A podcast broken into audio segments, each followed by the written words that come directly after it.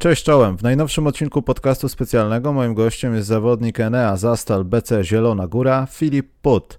Razem z Filipem rozmawiam o jego doświadczeniach w Ekstraklasie, kadrze B, grze w lidze VTB i tym, kto bardziej krzyczy. Zapraszam.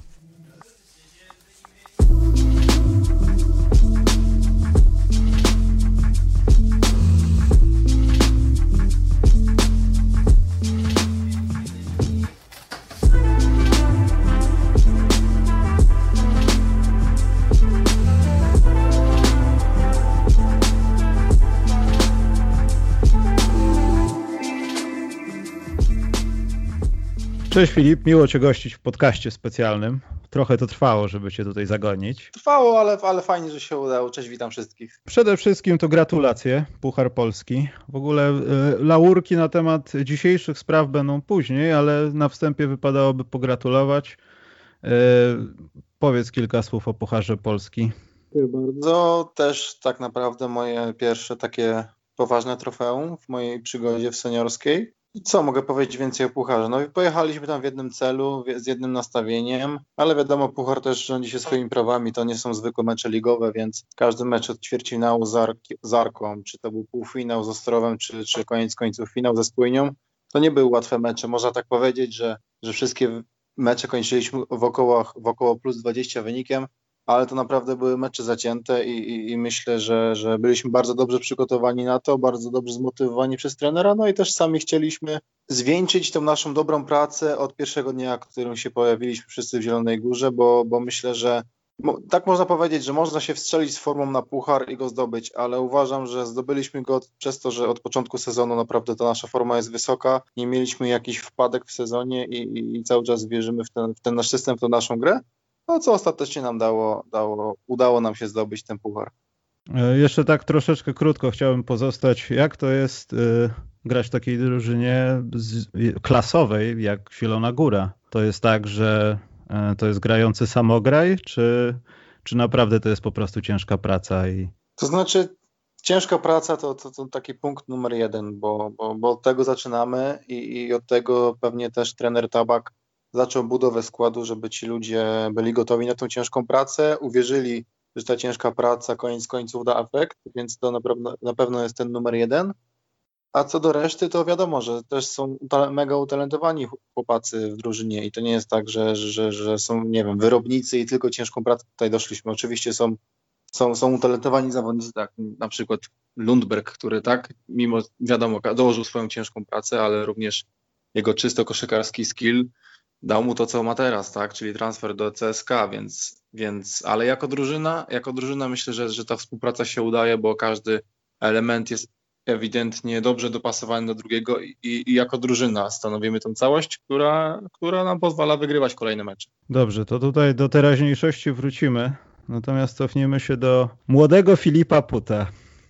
Czy Filip Put spodziewał się, że zostanie zawodowym koszykarzem yy, i będzie grał w ekstraklasie w tak klasowej drużynie, czy Filip Put chciał być kimś innym przed tym, jak zaczął grać w kosza? Ciężko mi powiedzieć, czy się spodziewałem. Nie, inaczej, na pewno się nie spodziewałem, bo, bo można powiedzieć, że oczywiście tam od, od małego ta koszykówka gdzieś istniała w moim życiu, bo mój tato grał w koszykówkę i też on mnie zaprowadził na pierwszy trening.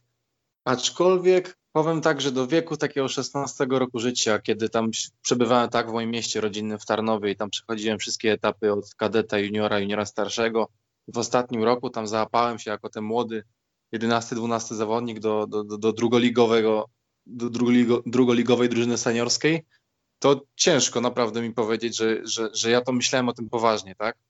Dopiero później gdzieś, gdzieś ten wyjazd do, do Szkoły Mistrzostwa Sportowego do Sopotu, to tak z, z, roku na rok, można powiedzieć, z sezonu na sezon, coraz bardziej wierzyłem, coraz bardziej myślałem, że to jest takie, to jest to, co chcę robić na poważnie.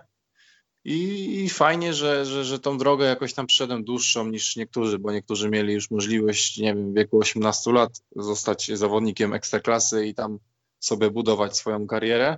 Ja musiałem przejść trochę więcej tych etapów, trochę dłużej mi to zaszło, a wyszło, ale koniec końców, no, tak jak można powiedzieć, mam te 27 lat i jestem tu, gdzie jestem. Jestem bardzo zadowolony z tej drogi, mimo że była dłuższa niż, niż nie, nieco po niektórzy, ale, ale powolutku, małymi łyżkami doszedłem tutaj, gdzie jestem w tym momencie. Powiedz, e, no bo tak naprawdę my nie ma co ukrywać, poznaliśmy się w Pruszkowie i ciężko mi jest określić, czy to był taki moment w twojej karierze, kiedy zaczęło, jak to się mówi, klikać i, i zacząłeś jak gdyby przechodzić na wyższy etap, można powiedzieć, swojej gry ale czy z perspektywy czasu zauważasz jakieś okoliczności, jakieś konkretne wydarzenie, które pozwoliło ci przejść na ten poziom wyżej? Oczywiście nie mówię tutaj o podpisaniu kontraktu w ekstraklasie, no bo to wiadomo, no ale coś musiało spowodować, że ktoś dał ci ten kontrakt w ekstraklasie. Tak, no główną taką, taką myślą, którą się kierowałem z każdym następnym sezonem, powiedzmy odkąd wyjechałem z Tarnowa, że chciałem zawsze być w drużynie, w której bym coś znaczył. Nie chciałem trafić do drużyny, w której bym od, od początku był skazany na grzanie ławy, bo myślę, że wtedy bardzo szybko bym się zniechęcił i, i tak każdy wybór poprzez tą drugą ligę w Sopocie, druga liga w GTK Gdynia, gdzie, gdzie no, stanowiłem bardzo główną rolę, no wtedy wynik był dla mnie mniej istotny, tak, no powiedzmy byliśmy młodym zespołem, przegrywaliśmy. I później jak zaczęło się już odzywać te kluby pierwszoligowe, czyli powiedzmy skoczyłem już na ten level wyżej, też szukałem bardziej takiej ekipy, gdzie, gdzie trener mi zaufa i gdzie oczywiście nie, że dostanę te minuty zapisane w kontrakcie, wiadomo, że musiałem je sobie wypracować, ale tak, tak celowałem, żeby, żeby te drużyny były takie, żeby, żeby te minuty były, tak, że, że, że, że nie było tak, że byłem skazany na siedzenie na ławce i zobaczymy co później. I więc tak jak mówię, tak zaznaczyłem na początku, takimi małymi łyżkami prze, prze, przegrałem te trzy sezony w Pruszkowie i oczywiście powiedzmy mogłem już po drugim sezonie odejść, już te drużyny z ekstraklasy gdzieś tam coś zauważyły we mnie i, i się odzywały, Aczkolwiek to były takie typowe propozycje, nie wiem, wziąć młodego zawodnika na ławkę i zobaczymy co dalej. Ja postanowiłem dokończyć te trzy lata w Pruszkowie i po tym trzecim sezonie już się fajna oferta trafiła. Oczywiście od razu z minutami, bo, bo z Gdyni. I też można powiedzieć, że trochę szczęścia, bo ktoś tam szepnął e, na Pomorzu też tam wcześniej, dużo wcześniej, tak kończyłem liceum, czyli powiedzmy moje nazwisko gdzieś tam się już na Pomorzu przewijało.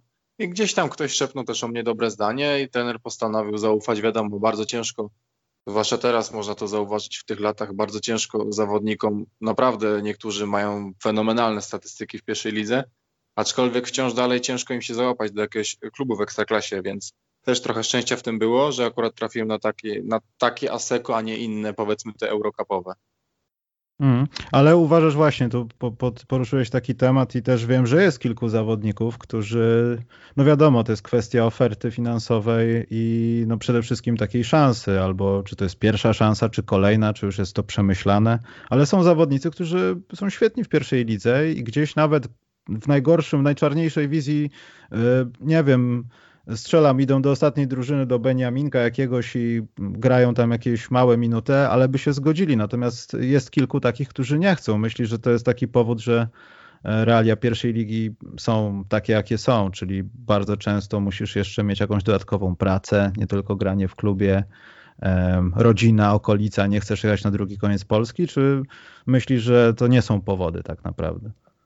To znaczy, tak jak powiedziałeś, to jest na pewno wiele składowych, tak? Zazwyczaj, no niestety ten nasz poziom pierwszej ligi często się kończy tym, że, że oprócz tego życia z koszykówki często, jeżeli to są młodzi, młodzi zawodnicy, oni często studiują, więc to już ten czas poświęcają na studia często dzienne, a część naprawdę szuka drugiej pracy, bo, bo, bo te finanse nie są jakieś rewelacyjne a, a naprawdę idąc do ekstraklasy trzeba coś poświęcić dla czegoś. I no, nie wiem, czy jest zawodnik w ekstraklasie, który i pracuje i, i, i jest czynnym zawodnikiem, bo, bo to naprawdę ciężko to, ciężko to, to pogodzić w tym momencie, ale no i to jest taka decyzja, tak, to łatwiej takie decyzje na pewno się podda, podejmuje, jak się jest młodszym zawodnikiem, bo można powiedzieć, że nawet jak pójdziesz, nie wyjdzie, to zawsze możesz wrócić i, i dalej, nie wiem, podjąć studia, podjąć pracę, tak? A jeżeli im zawodnik im starszy jest, im, im dłużej zasiądzie się w tej pierwszej lidze, ja też uważam po sobie, że uważam, że rok dłużej bym posiedział w pierwszej lidze i już bym takiej okazji nie dostał, jaką dostałem. I cieszę się, że można powiedzieć, że w ostatnim momencie wyskoczyłem z tej pierwszej ligi. No i myślę, że to są takie główne dylematy zawodników, że, że, że raz wiadomo sprawy finansowe, drugie często to jest przeprowadzka na drugi koniec Polski i poświęceniu się już w 100% tej koszykówce. Będzie mała przerwa na nietypowe występy Filipa. Znaczy koszykówce dalej, ale pierwsza rzecz, e, turniej Red Bulla King of the Rock. Po pierwsze, no, czy ten turniej, granie jeden na jeden z takimi zawodnikami, którzy często są młodzi też e, młodzi gniewni chcą tam walczyć, a często też mogą być rutyniarze, którzy mają gdzieś doświadczenia w europejskiej koszykówce lepszej lub gorszej. E, taki turniej to jest tylko chęć pokazania siebie na świecie, czy po prostu nauczenia się też czegoś skutecznie, może czegoś? To znaczy, w moim przypadku to, to się właśnie me mega śmiesznie rozwinęło, bo bo ten turniej tak naprawdę był w okresie wakacyjnym, kiedy to wiadomo, wszyscy mają przerwę od basketu, jest ta przerwa między sezonami. I gdzieś tam usłyszałem, jakiś znajomy im podesłał link, że jakiś taki turniej w okolicach Tarnowa, bo w Rzeszowie, tak, gdzie, gdzie spędzałem wakacje, był zorganizowany i tak z czystej ciekawości, z zabicia czasu, zwłaszcza jeżeli można pograć w kosza, na niego pojechałem i eliminację, później finał w Warszawie. Też tak pojechałem, mówię, kurczę, no jak już się awansowałem, to czemu nie pojadę, zobaczymy co dalej. Nie, nie jechałem z jakimś nastawieniem, że to jakoś zbuduje moją karierę, nie wiadomo jak, czy nie wiadomo jak się wyszkolę, będę lepszym zawodnikiem, po prostu spędzenie wolnego czasu grając w kosza i w jakiejś innej odmianie niż 5 na 5. I kurczę, i znowu się udało wygrać, ruszyć dalej i potem się dowiedziałem, dowiedziałem, że wygrałem wyjazd do Turcji na cztery dni i, i, i na wielki światowy finał. A ja tak dopiero wtedy to do mnie doszło, o co chodzi, tak? Mówię, przegrałem, pojechałem dla fanu, a tutaj nagle wysyłają mnie do Turcji na cztery dni. I pamiętam, była taka sytuacja, że ten wyjazd do Turcji już był w trakcie przygotowań do kolejnego sezonu, gdzie byłem w Pruszkowie no i tak sobie na szybko od razu przeanalizowałem, dobra, przecież nikt w klubie nie, mnie nie puści, bo powiedzmy, że to jest jakaś tam sytuacja, gdzie mogę złapać kontuzję, raz, że opuszczę drużynę, tam w tym takim ważnym momencie przygotowań, tam już były jakieś sparingi, pamiętam, ale ku mojemu zaskoczeniu zadzwonił do mnie prezes Pruszkowa, prezes Mirek, którego bardzo mocno pozdrawiam. I, i od razu tak sam z siebie zaczął, Filip, widziałem, że wygrałeś, nie martw się, puszczamy cię, jedziesz, nie wiem, spełniaj marzenia, realizuj się. Ja mówię, o kurczę, to mnie mega pozytywnie zaskoczył. No i koniec końców pojechałem do tej Turcji, tak? I to jest takie kolejne, kolejne doświadczenie, czysto koszykarskie, jak i, no wiadomo, nikt y, tak o nie ma szansy sobie wyjechać do Turcji na 4 dni i sobie pograć w kosza, tak? Więc, więc coś nowego w moim życiu, to granie jeden na jeden już dawno, dawno, dawno zostawiłem za sobą, aczkolwiek bardzo miło to wspominam. Kończyłeś w ćwierćfinale, tak? Tak, tam, tam była taka trochę inaczej, inaczej to wyglądało, bo tam mecz przegrywałeś, to od razu odpadałeś, więc udało się pierwsze dwa mecze wygrać i tam bodajże w ćwierćfinale z zawodnikiem z Turcji, no po prostu mnie pokonał, tak, był, był lepszy. Mhm. E, ale w ogóle pamiętam, że to był taki okres, że też e, chyba rok później Mateusz Szwed, też z Pruszkowa, też zabawił się z Red Bullem i wyjechał. Tak. Chyba to było do Serbia? Nie pamiętam właśnie. Nie pamiętam, gdzie to było i to też była taka sytuacja, że oni tam bardzo nalegali, żebym też się zjawił jako powiedzmy zwycięzca tej pierwszej serii i zjawiłem się na eliminacjach w, w Gliwicach bodajże i też te eliminacje wygrałem. I też był finał w Warszawie, ale wtedy byłem już po podpisaniu kontraktu w Gdyni, bo między, między właśnie tym okresem eliminacji a finału udało się sfinalizować sezon, y, ten kontrakt w Gdyni, a że to był mój pierwszy ekstraklasowy kontrakt, to też chciałem do tego podejść na poważnie. No już odpuściłem ten turniej, bo bo naprawdę tam nie było trudno o złapanie jakiejś kontuzji, więc no, dmuchałem na zimne i nie chciałem sobie zrobić przykrości tym, że coś by się wydarzyło i bym, bym musiał rozwiązać kontrakt. Hmm, no przede wszystkim no też na pewno zależało ci na tym debiucie, no to była dosyć ważna sprawa na pewno i myślę, że każdy zdroworozsądkowy koszykarz myślący o swoim rozwoju tak samo by postąpił. Mm. Natomiast y, pozostając jeszcze w temacie też ASECO, no bo to, to niejako było wszystko związane ze sobą. E, jak oceniasz tą inicjatywę kadry B? Czy jak gdyby to jest potrzebne, powinniśmy nad tym bardziej pracować, czy tak naprawdę, no wiadomo, teraz sytuacja jest jaka jest i trochę może nie być o tym mowy, ale czy to jest, czy to jest potrzebne? To znaczy tak, ja tylko i wyłącznie skorzystałem na tej kadrze B i, i bardzo się cieszę, że akurat ten projekt był, powstał, kiedy ja kiedy ja miałem szansę w nim uczestniczyć. Aczkolwiek wiadomo, no, jak każdy sobie myśli kadra B, to logicznym by było myśląc, że to jest powiedzmy ta druga dwunastka, która się nie załapała do kadry A, czyli jedzie dwunastu na, na pierwszą kadrę i ci, co się powiedzmy nie załapali, z tą kadrą B. Ale to też tak trochę inaczej wyglądało, bo powiedzmy też nie wiem, jakie tam inni zawodnicy mieli plany i, i ten zespół kadry B był zbudowany, jak był zbudowany również z młodych osób i którzy po prostu chcieli tam pojechać i chcieli się pokazać, chcieli zagrać no, w mega turnieju, tak? To wyjazd do Chin to jest takie drugie moje, jakby coś spełniłem, jakieś marzenie i to można powiedzieć, że przypadkiem, bo, bo tak jak wyjechałem do Turcji grając sobie jeden na jeden, tak nagle powstał projekt kadry B i, i, i gdzieś tam się na niego załapałem, tak? Także kolejna przygoda i, się, i dwa razy byłem na tej kadrze B i zawsze miło wspominam i też jakby inna, inny rodzaj przygotowania, też to był okres między sezonami, więc zazwyczaj zawodnicy indywidualnie pracują na różnych kampach, a to było też taka przygotowanie do kolejnego sezonu poprzez y, granie, granie, rozegrywanie spotkań, tak? No i oczywiście możliwość wyjazdu do Chin, więc ja uważam to, że ja akurat na duży plus oceniam ten, tą, tą kadrę B, a jak to będzie dalej funkcjonowało, to też ciężko mi powiedzieć. E, wygrana z USA. No, powiedzmy, wygrana z USA. do końca ciężko było zeskautować tych zawodników, bo tam wiadomo, googlowaliśmy te nazwiska. Niektóre, nie, niektóre nazwiska niewiele mówiły, niektóre gdzieś tam kojarzy, kojarzone były z lig europejskich czy, czy, czy z jakichś koledży. No aczkolwiek no podobnie myślę też tam, że tak brzydko powiem, zbieranina zawodników ze Stanów, którzy chcieli pojechać na wycieczkę do Chin, tak?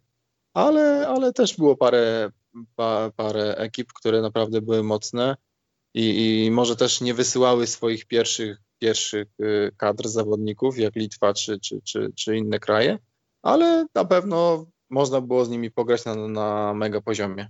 Dobrze, Filip, to wracamy do teraźniejszości, dzisiejszości, ploteczek, które otrzymałem z Twojego klubu na temat różnych przygód, na przykład z wyjazdem do Rosji, ale e, to chciałbym Cię zapytać o jedną rzecz, która mnie bardzo interesuje, chociaż ja znam kulisy i tak dalej, ale może ludzie nie zdają sobie sprawy, jak wygląda to w polskiej lidze od środka, czyli Filip, konkurs wsadów. Filip, konkurs wsadów. Tak. tak. Zdarzyło mi się. To było dawno i nieprawda, to prawda. Natomiast chodzi mi o samo przygotowanie. Czy, no jak to wygląda od środka? Bo głosy są różne, Filip. Znaczy ja nie mówię o tym konkursie, o którym startowałeś, ale o tych naszych konkursach na Pucharach Polski, no, żeby być to delikatnym, nie mówi się za dobrze. No nie mówi się za dobrze, też widziałem tam ludzie, ludzie tym żyją i na Twitterze i, komentowali i, zeszło, i te, tegoroczny i zeszłe lata. No w mojej sytuacji to wyglądało tak, że możliwe, że dowiedziałem się miesiąc wcześniej, tak, ale no ale nie, nie ukrywajmy, nie przygotowywałem się jakoś specjalnie do tego, no bo my cały czas jesteśmy w sezonie i też nie ma, nie ma czasu, żebym ja teraz, dobra, to teraz poświęcę godzinę treningu na to, żeby pomyśleć, co ja mogę wsadzić, co ja mogę wykonać. Zwłaszcza, że też, nie wiem, repertuaru nie miałem za wielkiego, może potrafię wyskoczyć wysoko, no ale tam z mobilnością... Nie, nie, nie musimy to przerwać, Filip oszukuje was. E, Filip potrafi naprawdę soczyście przywalić do kosza i po Pruszkowie chodziły plotki, że mówią na niego Lebron, bo chłopak jak przysadził, to podłoga drżała, także nie słuchajcie go, on jest za skromny. Tak, no dobrze, ale to od razu rozgraniczę, że, że wsady w meczu, a, a wsady konkursowe to są dwie różne bajki i, i ja właśnie można powiedzieć, że byłem wtedy znany z tych, z tych wsadów w meczu, tak, dawałem taką energię. No i tak trochę było z tym konkursem, że, że tak, dobrze byłem wybrany, dostałem szansę, ale, ale no co, no starałem się, pierwszy wsad uważam, że całkiem nieźle mi wyszedł, drugiego nie wykonałem poprawnie, po trzech próbach mi się nie udało, no i tyle. No, a, a jeżeli podsumowywać te, te wszystkie konkursy, to naprawdę mamy fajnych, świetnych skoczków y, w lidze. Na pewno idzie znaleźć tych czterech czy sześciu uczestników, tylko to też jest trochę tak, że dobra, jest ten konkurs sadów, często zawodnik, który uczestniczy, później ma do rozegrania mecz półfinałowy albo wcześniej rozegrał mecz półfinałowy, też nie jest tak na 100%, 100 gotowy, jak powiedzmy w All-Star Weekend, że masz osobny dzień na to i, i, i, no i idziesz tylko, tylko po to, żeby sprawić jakiś fan, pokazać jakąś większą atrakcję. Także, no co mogę powiedzieć więcej? No naprawdę jest, są ludzie w lidze, którzy by mogli dużo pokazać i też myślę, że pokazują. No ale to tak jakoś dziwnie czasami wypada na tym konkursie, że, że oceny są takie, a nie inne i, i koniec końców wykrywa ten, a nie inny, a, a, no i dlatego ludzie się później, lekko mówiąc, bulwers, bulwersują. No to prawda, ale to wynika z wielu rzeczy. Nie? Znaczy, ty, byłem ciekaw, jak to wygląda po prostu. No, to, też, to też ja wiem o tym, zdaję sobie z tego sprawę, że to też jest kwestia tej marchewki. No bo gdyby ta marchewka była, czyli nagroda odpowiednio duża, no to myślę, że każdy by na to inaczej patrzył, chociażby z tej, z tej strony przygotowania. Też jest taka możliwość, ale tak jak mówię, no to jednak często są zawodnicy, którzy uczestniczą w tym pucharze i są albo przed meczem, albo po meczu. I to naprawdę nie jest tak, że miesiąc wcześniej jesteś stricte nastawiony, że będę w konkursie wsadów. Muszę coś fajnego wymyśleć, tylko tak naprawdę podchodzi się do tego w ostatniej chwili, na, trochę tak może nie, nie na doczepkę, ale, ale no, to przygotowanie nie jest takie, jeżeli by to był osobny dzień i zawodnik by mógł naprawdę mieć, mieć sporo, sporo przygotowań do tego konkursu i nie wymyśleć nie wiadomo co. Jak to jest być trenowanym przez trenera tabaka? Powiedz, czy to jest przede wszystkim system, czy to jest przede wszystkim talent, czy jak wygląda filozofia trenera tabaka?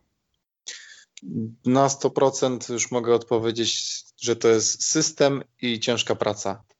Można być mniej utalentowanym, ale jak ktoś zostawia więcej zdrowia na parkiecie, oczywiście to nie ma tak, że, że, że pierwszy, pierwszy zawodnik z ulicy by przyszedł i, i stwierdził, że będę ciężko pracował, to mogę zagrać u trenera tabaka i będzie wszystko ok, bo ten system jest bardzo skomplikowany.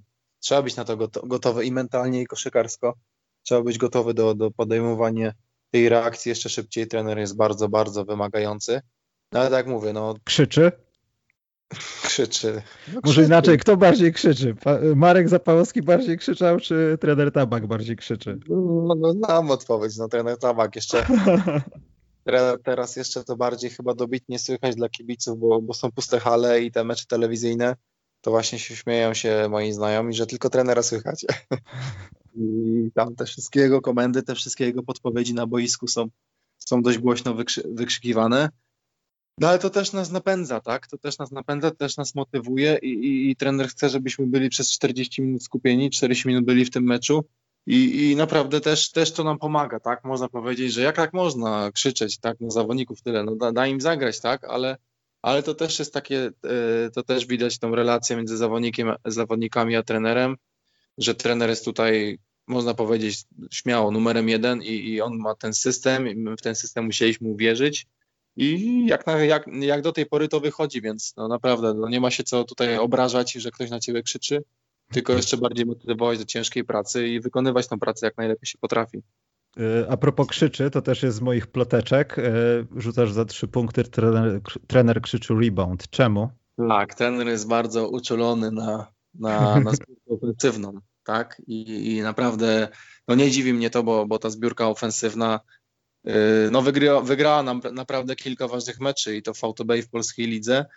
I to też jest często tak, że zawodnik jeszcze nie zdąży wypuścić piłki z rąk, a już za tobą słychać krzyk ten rebound, tak? Żeby wszyscy, ci, oczywiście ci zawodnicy, co mają taki nakaz, żeby szli na deskę, na deskę w ataku. I, I, to jest czasami tak wychodzi śmiesznie, że zawodnik jeszcze była raz taka sytuacja, że chyba ktoś zrobił pump fake i aż trener zareagował na ten pump i krzyczał rebound i wszyscy już pobiegli, a go się szczytu nie oddał. I, i, no to też, tak, no wszystkie, wszystkie takie minimalne szczegóły, trener stara się właśnie cały czas być, cały czas żyć tym meczem, cały czas jest tam, czasami aż na boisko wchodzi przy tej linii bocznej, jest upominany nie jeden raz przez sędziów, żeby tam z tej swojej strefie tylko starał się chodzić, ale to tylko i wyłącznie nam pomaga na boisku. Mm, dobrze, teraz będzie temat rosyjski. Przede wszystkim nie, muszę o to zapytać, jak to jest wygrać z CSK Moskwa? Rzucić, rzucić tam punkty w tym meczu, być zawodnikiem i być istotnym zawodnikiem i być drużynowym zawodnikiem. Jak to jest? No świetne uczucie, no nie oszukujmy się, świetne uczucie. No też tak jak rozmawialiśmy, że czy ja bym w wieku, nie wiem, nastu lat pomyślał, że będę w Zastalu, to w życiu nie pomyślał, a, czy, a co dopiero, czy bym pomyślał, że ogram wielkie CSK Moskwa, to, to w ogóle to wyśmiał gościa, który by mi to kiedyś powiedział, że do, do takiej sytuacji dojdzie. Ale co, no po to trenujemy, po to codziennie, codziennie nie wiem, ponosimy ten wysiłek. Niektóry, niektórzy czasami się wydają, że, że sportowcy mają piękne życie usłane różami, a nie widzą tej strony ciężkiej pracy, ciężkiej wyrzeczeń i, i, i to można i wymieniać i wymieniać. No i koniec końców się taka nagroda raz na jakiś czas trafi, jakim jest możliwość rozegrania meczu z CSK, a jeszcze wygranie tego meczu to, to naprawdę to jest inna bajka. I no coś wielkiego, to naprawdę będę wspominał i, i, i, fajnie, bo ludzie o tym będą pamiętać, myślę, bo to wielkie wydarzenie w polskiej koszykówce, nie tylko tutaj w Zielonogorskim Okręgu, ale, ale w całej, ale myślę, że w całej Polsce ludzie będą to wspominać latami. I fajnie być uczestnikiem czegoś takiego, tak? Zapisać to swoje, swoją, to swoją małą cegiełkę do tego wyniku i, i potem ludzie będą o tym rozmawiać, wspominać i być częścią tego, tego wielkiego sukcesu. Czy miałeś w tym meczu jakiś, albo w ogóle, czy grając e, w VTB, e, miałeś jakieś takie momenty, gdzie po drugiej stronie boiska, no jeśli ty byłeś w obronie, trafiałeś na ścianę, albo ktoś tak mocno cię krył, że to była taka ściana, której no, przeszkoda, której nie mogłeś pokonać, czy raczej tam było tak, że było trudno, ale bez przesady?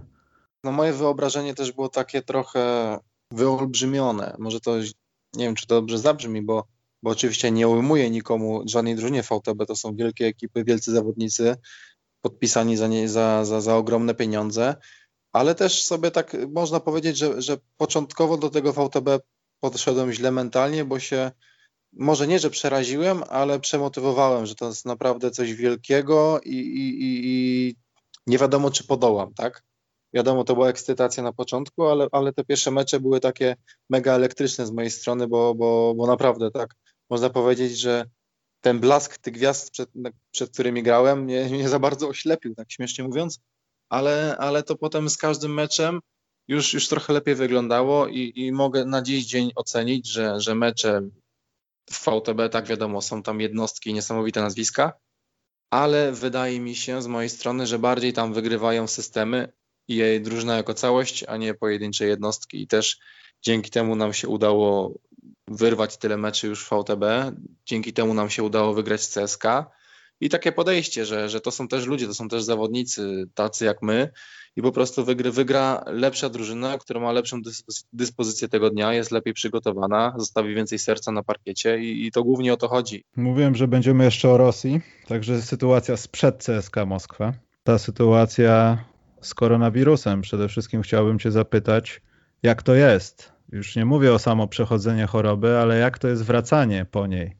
Czy to jest jakiś, no wiadomo, zależy od organizmu, ale czy dla Ciebie to był jakiś, nie wiem, straszny czas, straszny wysiłek? Nie spodziewałeś się, że tak długo będziesz wracał, czy to jakoś e, w miarę łagodnie przeszło? Było ciężko, było ciężko z tej racji, że sam fakt może nie tego, że to był koronawirus, a, a, inna choroba, ale sam fakt tej izolacji, tej izolacji bodajże 14-dniowej, że powiedzmy ja już byłem gotów, wiadomo, tam te 3-4 dni no przechorowałem, tak, mhm. ale później kolejne 7-8 musiałem zostać w tym, w tym mieszkaniu i, i nie mogłem nigdzie wyjść i powiedzmy, ok, mieliśmy tam treningi takie, takie, umawialiśmy się z naszym trenerem przygotowawczym, coś próbowaliśmy robić w domu, ale to nigdy nie odzwierciedli takiego czysto koszykarskiego treningu, więc myślę, że bardziej to, to takie nagła przerwa tygodniowa, parodniowa w sezonie jest wielką przerwą, a co dopiero dwutygodniowa i po przejściu choroby, także, także takie kombo można powiedzieć. No i no, nie, nie ma co ukrywać, no, ciężko się to przychodziło, tak no po prostu, czy to by była choroba, czy nie, taka, taka długa przerwa w sezonie, no na pewno nie pomaga, to, nie, to już człowiek czasami zapomina, jak, jak się piłkę kozuje i trzeba na nowo wyrabiać tą kondycję, którą się wyrobiło w preseason. Ale wróciłeś, E, rzuciłeś 16 punktów. Co prawda chyba w tak, w przegranym spotkaniu. Dobrze mówię? Tak. Z Lokomotywem, tak. Kubań. E, krąży jakaś historia o codziennym sprawdzaniu przez policjantów. Co to za historia? No, codziennie musiałem tam, dostawałem telefon od miłego policjanta bądź policjantki, wychodziłem na balkon, machałem i, i po kontroli, i tak dzień w dzień, także naprawdę nie było dnia, żebym, nie wiem, pomyślał, a może urwę się, wyjdę wcześniej z tej kwarantanny i pójdę na halę. No nie, nie ma szans, jednak to było tak pilnowane, że, że, że no wszystkie, każdy dzień co do ostatniego, do północy musiałem przyjść w tym domu i tak naprawdę dopiero wyszedłem w niedzielę, w dzień meczowy. E, pozdrawiam moje źródło z Zielonej Góry, Kosła Zatorski. Serdecznie cię pozdrawiam. Zdradził mi, że nie byłeś na tym meczu nawet na porannej rzutówce. Tak po prostu, może to jest tajemnica, że po, że po prostu nie musisz przychodzić na rzutówki i masz świetne mecze. Może, no na pewno może nie, bo akurat na porannej rzutówce w niedzielę w dzień meczu byłem. Szedłem z Łukaszem Koszarkiem w dzień meczu. Chłopaki wyszli trochę wcześniej, bo oni nie, nie, nie figurowali jako ci chorzy, tylko jako ci, co mieli kontakt, więc oni mieli krótszą tą kwarantannę i oni byli tam po trzech dniach treningów przed tym meczem, a my z Łukaszem wyszliśmy po prostu w niedzielę, w dzień meczu, gdzie zawsze mamy taki klasyczny trening ranny, gdzie, gdzie oglądamy wideo, ostatnie, ostatnie szlify, ostatni scouting rywala, oddajemy kilka rzutów i tak naprawdę się rozchodzimy i, i spotykamy się, się już na meczu. Także można powiedzieć, że no, na tej rzutówce byłem, ale to naprawdę przy tym, co, co, co opuściłem treningów, to było nic. No dobrze, Filip, no to w takim układzie co dalej? Bo ja wiem, że jesteś człowiekiem, który do, zresztą to pokazałeś, mówi, rozmawiając teraz ze mną, że też trochę nie zakładasz jakichś takich rzeczy górnolotnych, tylko one same do ciebie przychodzą. No ale wiesz, jesteś w Zielonej Górze, to Mistrzostwo Polskie może się tam pojawi. To co Filip Put chce dalej robić? To są takie często pytania, co jak siebie widzisz za 5 lat? To takie klasyczne pytanie na rozmowach o pracę. I, I, nie uważam, żeby te pytania, wiadomo, trzeba mieć jakiś pomysł na siebie, ale, ale ja chciałbym jak najbardziej żyć tą chwilą i, i tymi małymi łyżkami dalej iść do przodu, żeby się nie cofać, żeby, żeby, żeby ta kariera dalej się rozwijała. I najważniejsze dla nas to, to wygrać, wygrać tak, wygrać coś więcej w tym sezonie jako drużyna. Wiadomo, ten puchar zdobyliśmy, ale przed nami jeszcze, jeszcze bodajże pięć meczów sezonu zasadniczego, no i przed nami playoffy, no a tak każdy wie, że playoffy to jest całkiem, całkiem inne granie. Wszyscy rzucają wszystko na jedną kartę i każdy będzie na pewno chciał wygrać z, z takim mocnym zastalem. Yy, już po, po, poszła wieść w świat, że, że jesteśmy mocno, mocno skonstruowaną ekipą w tym sezonie. Każdy na pewno chcia, będzie chciał nam utrzeć nosa. Także no, cele można powiedzieć są takie najbliższe na, na przyszłe miesiące. Zrobić te playoffy w VTB, w tych playoffach jeszcze dobrze się pokazać, a nuż urwać jakiś mecz. Na pewno wszyscy w to wierzą i, i jesteśmy, jesteśmy świadomi tego, że możemy to zrobić. No i zdobyć to wymarzone pierwsze Mistrzostwo Polski. Bardzo dziękuję Ci za rozmowę. Niestety nie poruszyliśmy tematów w NBA, bo chciałem skupić się na Twojej skromnej osobie. Człowieka, który jeździ w Śnieżyce do dzieci, uczy Cię w kosza, minus 20, Śnieżyce. Zwierzęta nie chcą żyć, a on jedzie dzieci uczyć w kosza. Także nagramy jakiś odcinek o Twoich inspiracjach NBA, bo ja myślę, że jest, jest, ich wiele, a każdy, kto widział Filipa, to faktycznie może mu przypominać kilka osób. I nie wiem, czy to jest moje jakieś zboczenie zawodowe, ale Filip ma jedną taką dziwną tendencję, ale ona jest prawidłowa, że zawsze ma wystawione dłonie do piłki, jak gdyby do akcji. Ja zauważyłem, Filip, że to jest rzecz, która jest takim małym szczegółem, ale nie chcę cytować jakichś filmów, no ale naszym chłopakom czasami brakuje luzu w tej sytuacji. Nie są przygotowani na piłkę. Ty zawsze masz jakąś te dłonie tak, że, że ta piłeczka zaraz gdzieś tam trafi i coś tam będzie w pomalowanym. To jest warte obserwacji. Jak ktoś nie widział, to ja polecam. Niech się przyjrzy. No, taki, taki może nawyk wyrobiony przez, przez te treningi. Ktoś pewnie mi zwrócił kiedyś na to uwagę. No i mi tak, tak, tak mi zostało. Już też tak szczerze to nawet nie, nie zwracałem uwagi na to, że ja nie zauważyłem tego, że tak robię, ale skoro tak mówisz, to muszę się temu bardziej przyjrzeć. Dzięki jeszcze raz, trzymaj się. Dzięki, wielkie cześć.